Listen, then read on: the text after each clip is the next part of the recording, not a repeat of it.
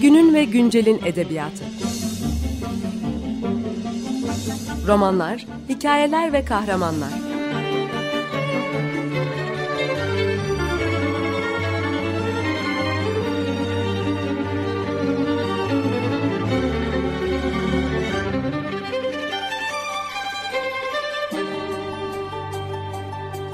Hazırlayan ve sunan Seval Şahin.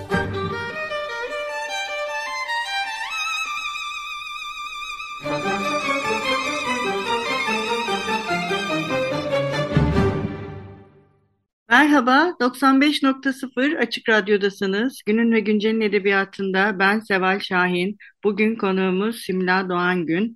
Merhaba Simla, hoş geldiniz. Hoş bulduk. Merhaba Seval. Evet, Simla Hoca e, Marmara Üniversitesi İngiliz Dili ve Edebiyatı bölümünde hoca ve kendisi e, umarız bundan sonra da zaman zaman programımıza konuk olup bize destek verecek. Bugün kendisiyle Arundhati Roy ve e, Küçük Şeylerin Tanrısını konuşacağız. Çok önemli bir kitap.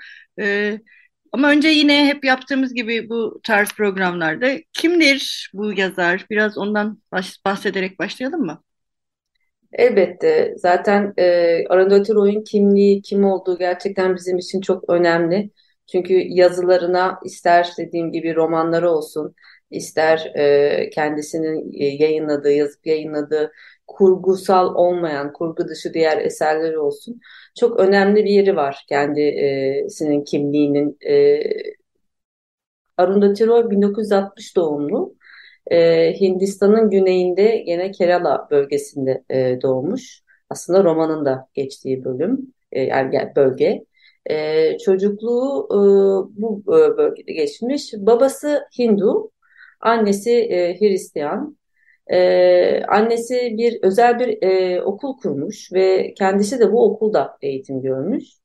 E, bu resmi okulların bir nevi baskılarının olduğu bir dönemde buradan uzak kalmış ve bu özel okulda aslında ilk gene edebiyat eserlerini e, yazdığı o edebiyat yetilerini e, kazanmış.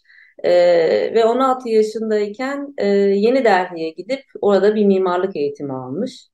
E, aynı zamanda aslında oyunculuk geçmişi de var. E, bazı filmlerde küçük roller almış kendisi. İki televizyon dizisi ve ayrıca senaryo yazmış.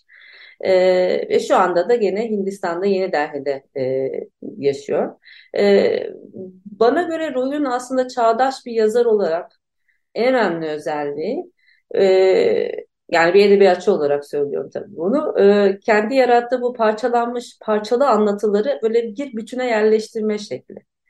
E, ve bu şekli e, bu bunu nasıl yaptığını da aslında daha çok sahip olduğu o eylemci aktivist kimliğinden de kaynaklandığını söyleyebiliriz. E, bu aktivist çizgisi onun dünyadaki politik ve ekolojik e, gerçeklikle çok yakın bir iletişim içinde kalmasını aslında sağlıyor ve aynı zamanda da bu romanına çok e, ciddi manada yansıyor. E, tabii birazdan bu konuyu daha da e, açmaya çalışacağız. Ama bence Roy'un bu özelliğini, Arundhati Roy'un bu özelliğini aklımızda tutmak e, faydalı olur diye düşünüyorum. E, Roy'u e, çağdaş yazarlar arasına yerleştiren, onu ayırt eden yani başka bir nokta da bence kendi zam kendisinin demin söylediğim gibi e, kurgusal olmayan, kurgu dışı düz yazılar yazması, bolca yazıyor. E, The End of Imagination hayal ya da tahayyülün sonu mu diyelim böyle bir e, yine bir düz yazılarından oluşan bir eseri var. The Cost of Living yaşamanın bedeli diye çevirdim ben çünkü bunların e, çevirisini göremedim henüz İnşallah ileriki zamanlarda görürüz. E, Capitalism a Ghost Story, kapitalizm bir hayaletin hikayesi. E, sonra Azadi, Freedom, Fascism, Fiction, Azadiler, Özgürlük, Faşizm ve Kurgu. Bunun gibi e, kurgu olmayan, kurgusal olmayan e, yazılarını topladığı kitapları var.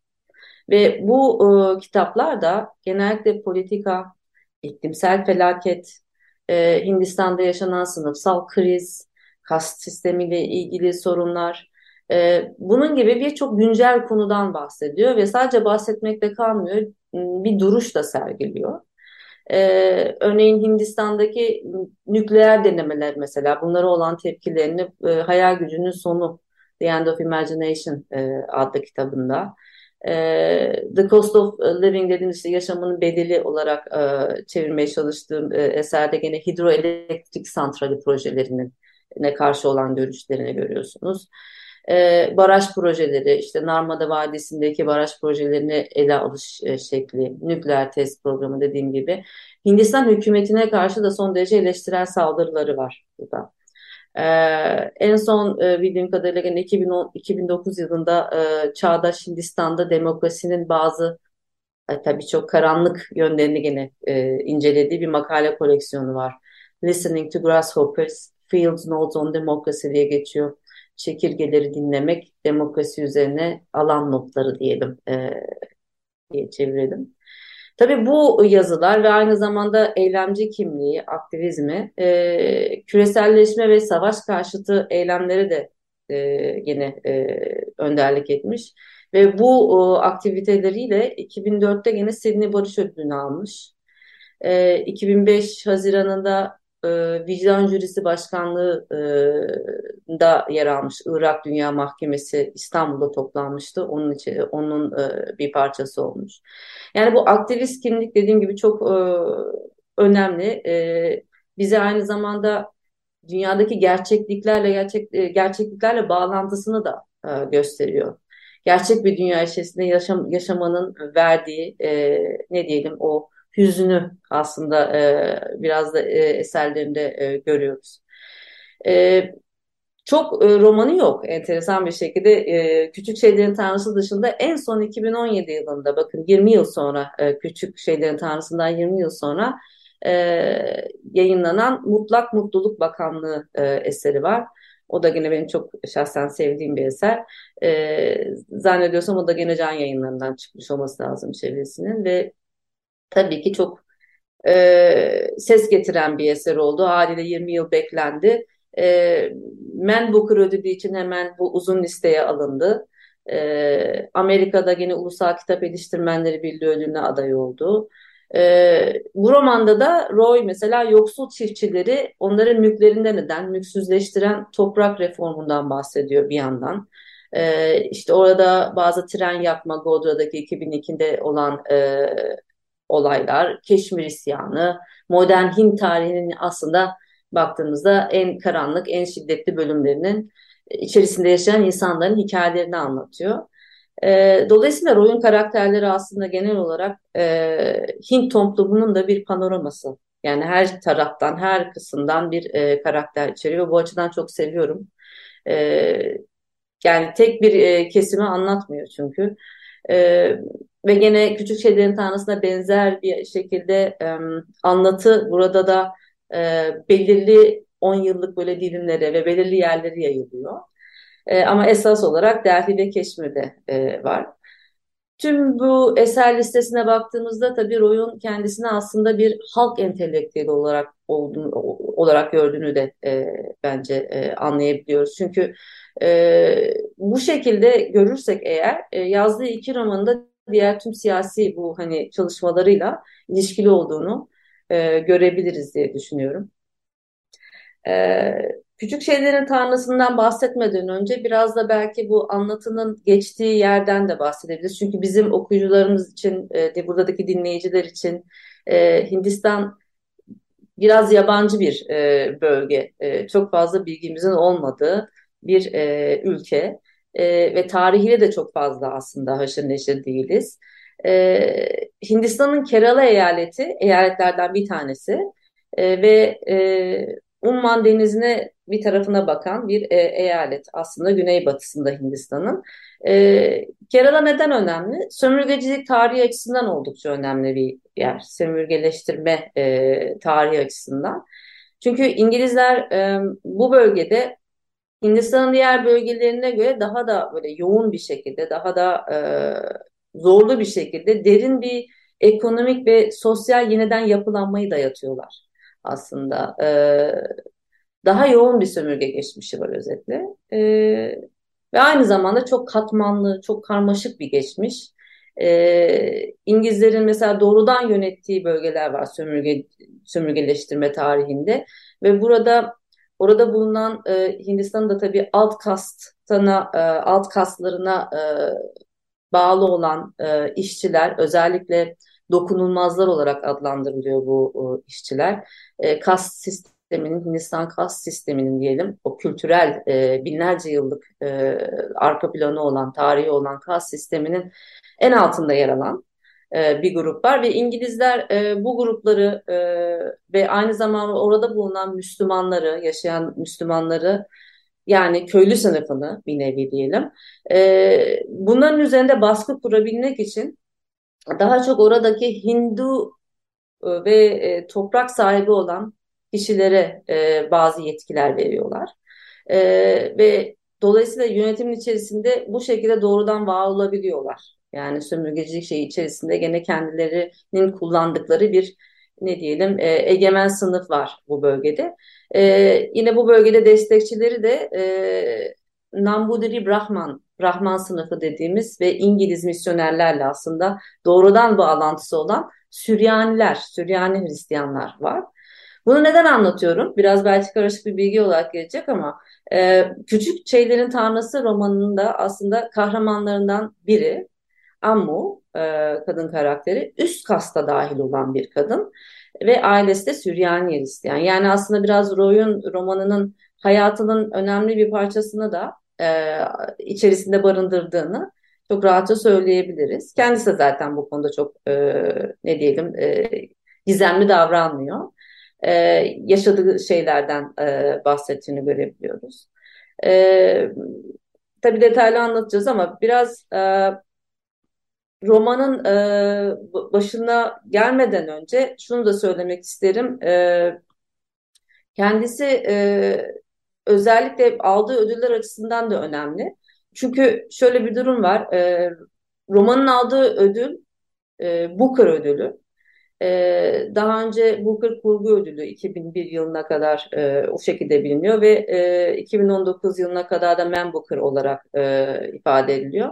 Her yıl İngilizce yazılmış ve Birleşik Krallık ve böyle İrlanda'da yayınlanan en iyi romana verilen bir edebiyat ödülü. Tabii ki dinleyicilerimiz, okuyucularımız farkındadır. Ben sadece bunu bir hatırlatma olarak söylemek istedim. Ee, çünkü ödül için aday gösterilen yazarlar aslında ilk başta e, İngiltere kolonileri, İrlanda ve Güney Afrika vatandaşları olmalıydı. Daha sonra bu kural esnetilmiş ve 2014 yılında herhangi bir İngilizce romanın da aday olabileceği şeklinde değiştirilmiş. Bu da bir tartışma konusu. Arundhati Roy bu ödülü alan ilk Hintli yazar. E, ve Roy'un ilk romanı Küçük Şeylerin Tanrısı bu ödülü kazanıyor ve dünya çapında tabii ki bu ödülünü alan eserlerin e, ne diyelim e, yaşadığı bir şey olarak 6 milyondan fazla satıyor. E, ve birçok dile çevriliyor, birçok ülkede yayınlanıyor, Türkiye dahil olmak üzere. Ancak Hindistan'da gene Suriyeli bir Süryani diyelim bir Hristiyanla bir Hindu dokunulmaz arasında bir aşk ilişkisinin anlatıldığı e, aşkın içeriği nedeniyle de e, Hindistan tarihinde ve Hindistan'da da çok e, tartışmalara neden olan bir roman. E, evet, şimdi daha başka bahsedebiliriz de. evet, şimdi romana geçeceğiz ama geçmeden önce bir ara verelim. E, ne çalalım bugün? Ne istersiniz? Ben e, eskiyi seviyorum. E, Joe Dassin'den Salü adlı şarkı rica ediyorum mümkünse. Tabii.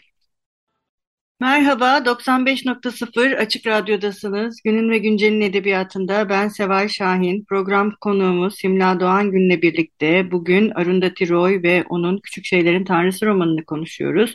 Programımızın ilk kısmında Arundhati Roy'un kimliğinden ve edebiyatından e, bahsettik. E, şimdi de e, artık e, yani hocamız genel olarak onun edebi anlayışını ve bir aktivist olarak e, konumunu da e, çizdi.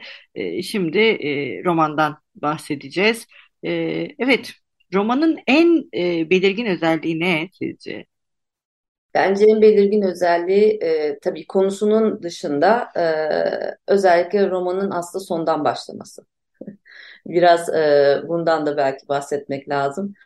E, yani konu itibariyle Ammu, demin bahsettiğim e, Süryani Hristiyan ana karakter e, ve alt kasta dokunulmaz, dokunulmazlığa kastına e, mensup marangoz Velut arasında bir yasak ilişki e, var. Kitabın anlatımı bu e, Amun'un ailesi Ayb ailesinin hayatındaki iki kısa zaman dilimi arasında 1960'da 69'da ailedeki işte ölüm, aşk, cinayet ve ihanet felaketlerine yol açan bir iki hafta ve bu olaylara aslında geçmişe dönük bir bakış arasında gidip geliyor. Ee, Ammun'un kızı var ve ikizleri var daha doğrusu Rahel ve Esta.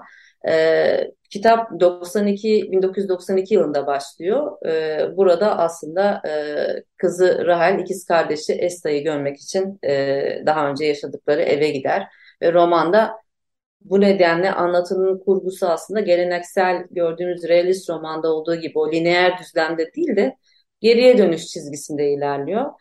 Ee, bu önemli çünkü bazı eleştirmenler bunu bir travma sonrası anlatı biçimi olarak da algılamış. Ee, benim tabii alanım değil ama çok da mantıklı geliyor bir yandan dinleyince. Çünkü geriye dönerek geçmişte travmayla yüzleşme e, durumu var. E, romanın bu parçalanmış hani lığı diyelim, Ammu'nun işte psikolojik etkileri, ikizlerin travması bunların hepsini taklit ediyor gibi. E, rahatsız eden, şiddet içeren, trajik olaylar yaşayan insanlar genellikle bunları tam olarak hatırlayamazlar. E, bir amnezik bir duruma geçerler ve veya tamamen unutmazlar ama istemsiz böyle geri dönüşler yaşarlar e, demişler. Romanın geçmiş ve şimdi arasında sınırların böyle sürekli birleştiği, sürekli değiştiği bu biçimi travma geçirenlerin aslında paradoksal olarak geçmişlerinin peşini bırakmama e, ve aynı zamanda hafızalarını bastırma biçimlerini de tak, e, taklit ediyor. Bu bakımdan çok enteresan e, ve dediğim gibi e, önemli bir nokta. E, şimdi romanın içerisinden aslında çok küçük bir bölüm okumak istiyorum. Çünkü nerede başladığını e, görmek açısından bize çok faydalı olacağını düşünüyorum. E, ondan sonra hemen bunun üzerine zaten anlatmak istediklerimi ileteceğim. E, pratik açıdan her şeyin Sophie Moll'un IMNM'e geldiği gün başladığı da söylenebilir. Yani her şeyin nasıl başladı. Belki her şeyin bir günde değişebileceği de doğrudur. Birkaç saatin koca bir ömrün gidişini etkileyebileceği. Böyle olunca da o birkaç saat yanan bir evde arta kalan şeyler gibi kömürleşmiş saat, alevlerin yaladığı fotoğraf, kavrulmuş mobilyalar, yıkıntıların arasından kurtarılıp incelenmelidir. Korunmalıdır, açıklanmalıdır. Yıkılan ve yeniden kurulan küçük olaylar sıradan şeyler, yeni bir anlam katılan şeyler. Birden bir öykünün artılmış kemikleri verirler. Yine de her şeyin Sophie Moll'un IMNM'e geldiğinde e, başladığını söylemek bakış açılarından yalnızca bir tanesidir. E, aynı biçimde her şeyin binlerce yıl önceden başladığını öne sürmek de mümkündür. Marksistler gelmeden çok önce, İngilizler Malabar'ı almadan önce, Hollandalılar egemen olmadan, Vasco da Gama oraya gelmeden, Zamorin Kalikat'ı pes etmeden önce, Portekizler tarafından öldürülen mor giysili üç Suriyeli psikopos göğüslerinin üzerinde kıvrılmış deniz yılanları karışmış sakallarının arasında dolanmış midyelerle denizde bulunmadan önce. Hatta her şeyin Hristiyanlığın bir tekneyle gelip süzgeçten geçen çay gibi Kerala'ya süzülmesinden çok önce başladığı bile ileri sürülebilir. Aslında her şeyin aşk yasalarının yapıldığı günlerde başladığı söylenebilir. Kimin nasıl sevileceğini belirleyen yasaları ve ne kadar. Yani bu roman boyunca burada aslında bir tarih ve özellikle bu tarihi görüyoruz ki özel büyük özellikle büyük T ile yazıyor İngilizcesinde history büyük bir H ile e, ve tarihin aile yakın ve duygusal ilişkiler dahil olmak üzere tüm sosyal alanları etkileyen baskın bir güç olduğunu görüyoruz. Peki bu tarih hangi tarih? Bu geçmiş hangi geçmiş? Hindistan'ın kendine ait bir geçmişi var mı? Ee, yoksa e, tarih geçmiş İngiliz sömürgeleştirmesi kolonizasyonuyla mı başlamış? Bu anlamda bu romanı aslında ne ölçüde bir Hint romanı, ne ölçüde bir postkolonyal roman diyelim, e, ne ölçüde bir dünya edebiyatı eseri olarak görebiliriz. Yani farklı edebi gelenekleri gerçekten yerleştirebilir miyiz bu romanı? Bu tarz sorular e, çıkıyor e, bu ilk e, okuduğum kısımda da. Anlatıcı burada Ammun'un yeni üyesi olduğu aileyi, Kerala'da küçük bir köy olan bu Ayemenem'de yaşayan aileyi tasvir ediyor ve romandan öğrendiğim, öğrendiğimiz kadarıyla statü, yeni statüleri önemli bir Suriyeli, Hristiyan dediğim gibi Süryani soydan geliyor. Ve bu soy, e, bu aile Britanya İmparatorluğu döneminde, kolonizasyon döneminde toprak sahipleri ve devlet bürokratlarıyla beraber zenginleşen Ama bağımsızlıktan sonra fakirleşmeye başlayan bir aile. E, yani anlatıcı burada bu üstün konumu aslında vurguluyor. E, ancak bu, bir taraftan bunu vurgularken bir taraftan da Veluta'nın yani alt kas sistemine mensup olan Veluta'nın onlara nasıl borçlu olduğunu, sahip olduğu her şeyi onlara nasıl borçlu olduğunu e, bunları anlatıyor. E, ve e, okurlarda özellikle e, Veluta'nın tarihsel kökenlerini anlamamızı istiyor yazar. E, bunun haricinde e, özellikle e, şeyden bahsedebilirim. E, bu ailenin bir Anglofil olmasından bahsedebilirim. Yani bir İngiliz sever olması. Tarihle olan bağlantısı bu anlamda onları aslında referans kaynağı olarak her şeyi Batı kültürüne ve eğitimine yatırım yaptıkları bir e, kültür olarak gördükleri. Karakterlerin, e, çocukların mesela kahramanları Elvis Presley, e, veya işte Neşeli Günleri izliyorlar sürekli. Şarkılarını ezbere biliyorlar falan. Böyle çok enteresan bir e, bakış açıları var. E, şimdi burada mesela gene bu tarih aynı zamanda roman içerisinde yine e, bir tarih evi olarak da ortaya çıkıyor. E, tarih evinin önemi başka romanlara da aslında e, gene vurgusunu e, veriyor. E, ve e, Burada e, tarihle ilgili baktığımız kısımda tarih gene eve benzetiliyor ve Hindistan'daki İngiliz sömürgeciliği bağlamında gene bu e, Anglofillerin durumunu anlatmak için Çaku'nun uydurduğu yani amcanın uydurduğu bir e, ne diyelim hikaye. Ve burada işte demin başta bahsettiğimiz aşk kanunları ihlal ediliyor. E, ve sonunda romanın şöyle diyelim e, Veluta e, biraz tabii spoiler olacak ama e, yani burada gene Veluta gene bu tarihin uşakları tarafından yakalanıyor ve dövülerek öldürülüyor ve hatta ölümü de e, siliniyor arşivlerden. Yani bu büyük tarihle aslında küçük tarihin bir ilişkisi. Küçük şeylerin tanrısı dediğimiz kavramda aslında küçük şeylerin tanrısı bence Veluta. Evet, çok teşekkür ederiz. Tekrar e, hatırlatalım. Bugün e, Simla Doğan Gün'le birlikte Can Yayınları tarafından yayınlanan ve İlknur Özdemir tarafından çevrilen Arundhati Roy'un Küçük Şeylerin Tanrısı adlı kitabından bahsettik. Evet, bitirirken eklemek istediğiniz bir şey var mı? Çok etkileyici bir roman. Herkesin okumasını aslında tavsiye ediyorum, böyle diyeyim. Evet, çok teşekkür ederiz. Ben teşekkür ederim. Hoşçakalın, görüşmek üzere. Hoşçakalın.